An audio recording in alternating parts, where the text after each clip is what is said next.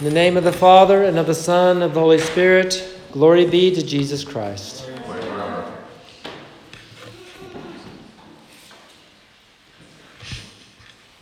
At the beginning of the liturgical new year, on September 1st, I began this series of homilies on the Divine Liturgy by looking at the foundation of who God is and who we are because of Him.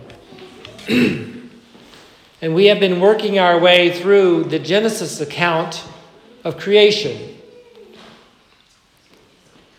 And today we come to the sixth day and the pinnacle and the completion of all that God created. I'm going to tell you something today that you probably have never heard before. But it's not new. I promise you that.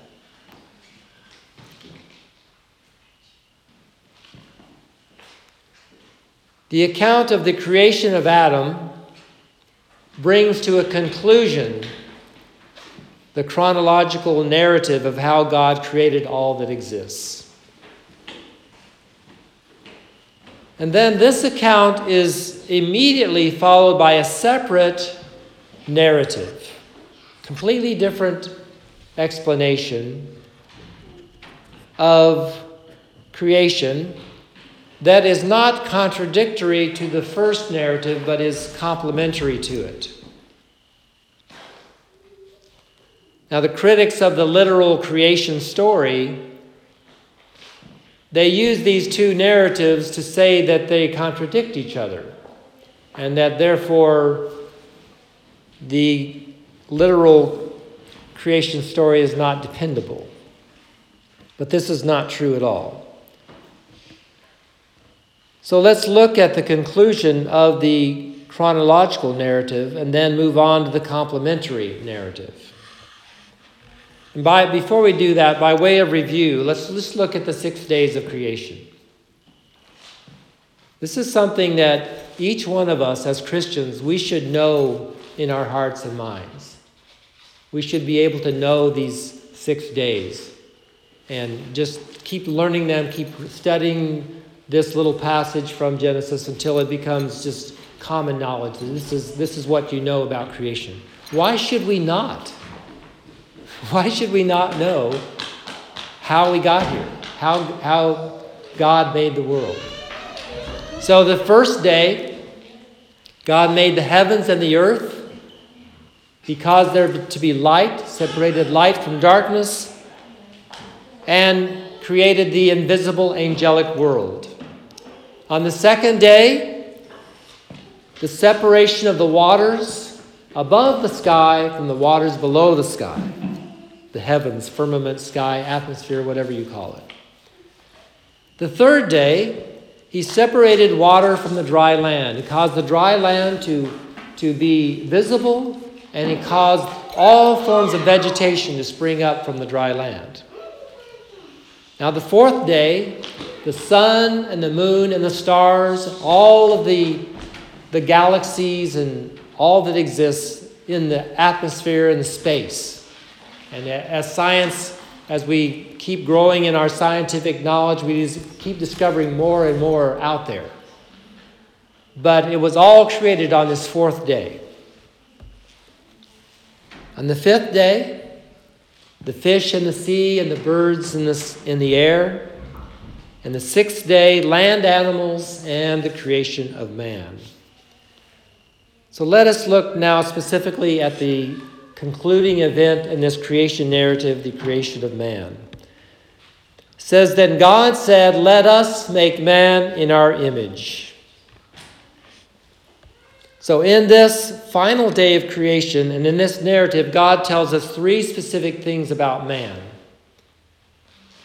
First of all, that he is created in the image of God, and God is Trinity Father, Son, and Holy Spirit. We are created in the image of God. Secondly, that he was created male and female. It says in the narrative, he created him man, male and female. And thirdly, that he was created to have dominion over all of creation. Final verses of chapter 1 establish establishes the fact that all of the vegetation growing on the earth was given for food for man and for all living things, and that it was very good. And then chapter 2 of Genesis concludes simply by saying that on the seventh day, God rested. It's a day of rest. So after this begins what I, what I told you about is a separate narrative. It's not a continuation of the first one, but a, it's a different telling of the creation from a different perspective. and this is where we need to be very careful in reading it and understanding it. The second account of creation is more of an overall summary of creation with emphasis on the creation of man, Adam and Eve, and a description of the Garden of Eden. And here the emphasis is not so much on chronology, in other words, in terms of the order of things that were done, but rather on the purpose and the function of what God had created. So, chapter 2 gives us greater detail about the creation of man. The first man, Adam, was formed from the dust of the earth. And it says, God breathed in his face the breath of life, and man became a living soul. Then we have a fairly detailed description of a specific part of creation known as the Garden of Eden where man would be placed. In other words, God placed Adam and Eve in a particular spot in his creation. And that place was called the Garden of Eden.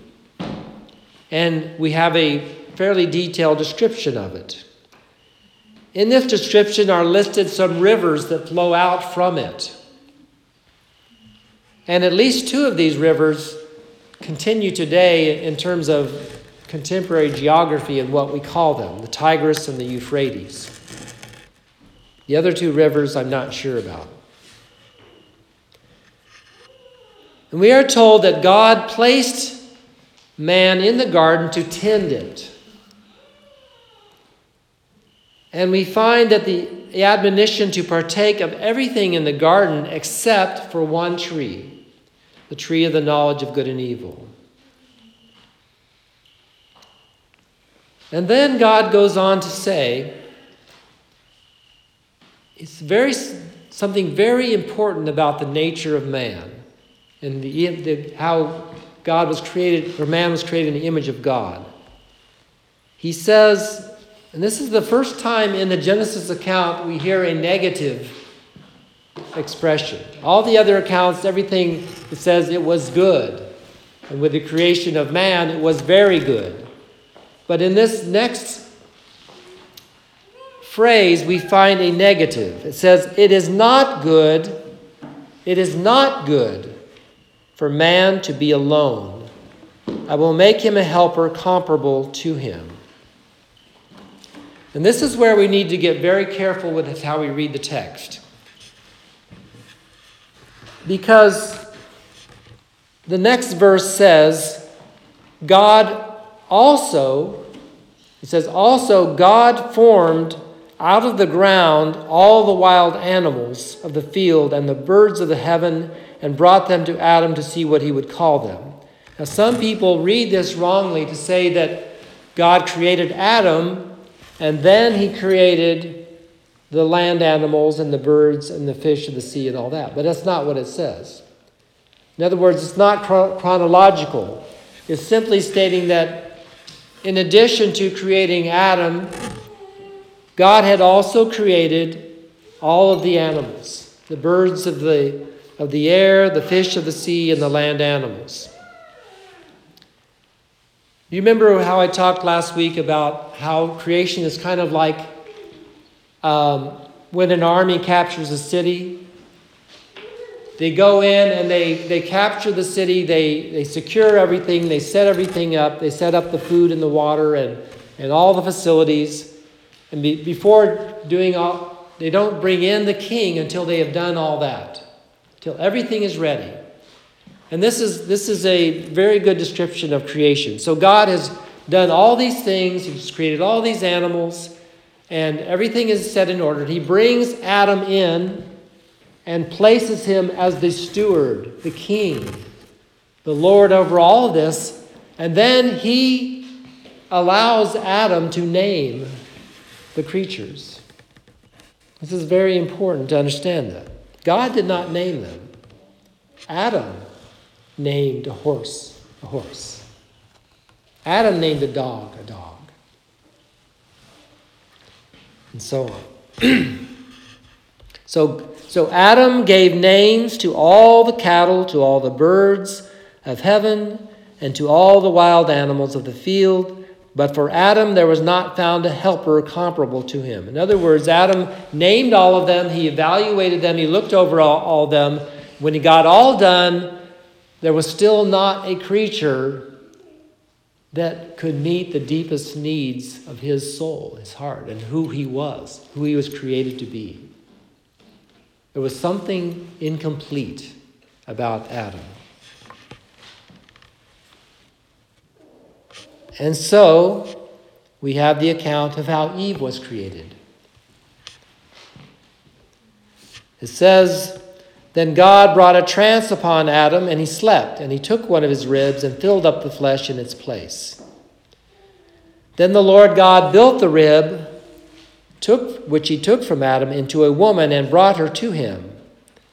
And so Adam said, This at last is bone of my bones and flesh of my flesh. And she shall be called woman, because she was taken out of man.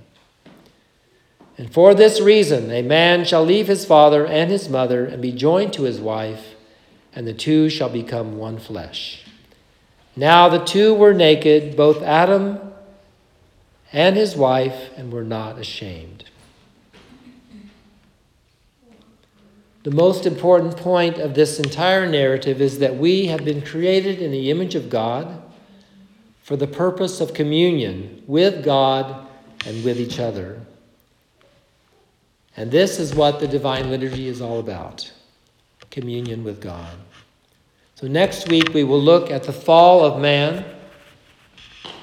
And in so doing, we will understand the foundation of the Divine Liturgy and its purpose in undoing the results of that fall and restoring man to communion with God.